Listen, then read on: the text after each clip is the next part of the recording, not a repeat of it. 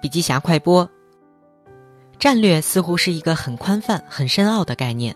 和军集团高级咨询师张民认为，战略的精髓有两点：见识和预判，投入和定力。在获取有限的信息时，你是否能够做出准确的预判？在做出预判之后，你能否有足够的定力执行你的方案？那么，该怎样学习战略呢？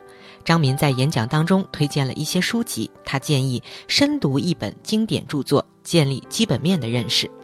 另外呀，就是要持续的阅读《孙子兵法》，商场如战场，可以持续的获得启发。最重要的是要多读案例、实操项目，才能够让所学的知识真正内化。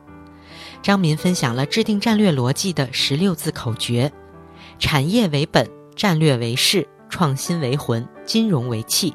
他认为，战略有三个层次，分别是事业战略，决定了产业方向、业务结构、业务逻辑；另外呢，就是竞争战略，包括格局、产品和策略；最后呢，就是职能战略，主要是关于公司治理的方方面面。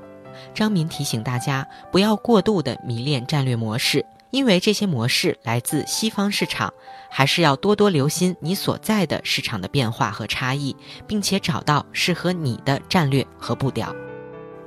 好了，深度学习还需关注微信公众账号“笔记侠”，阅读完整版笔记还原。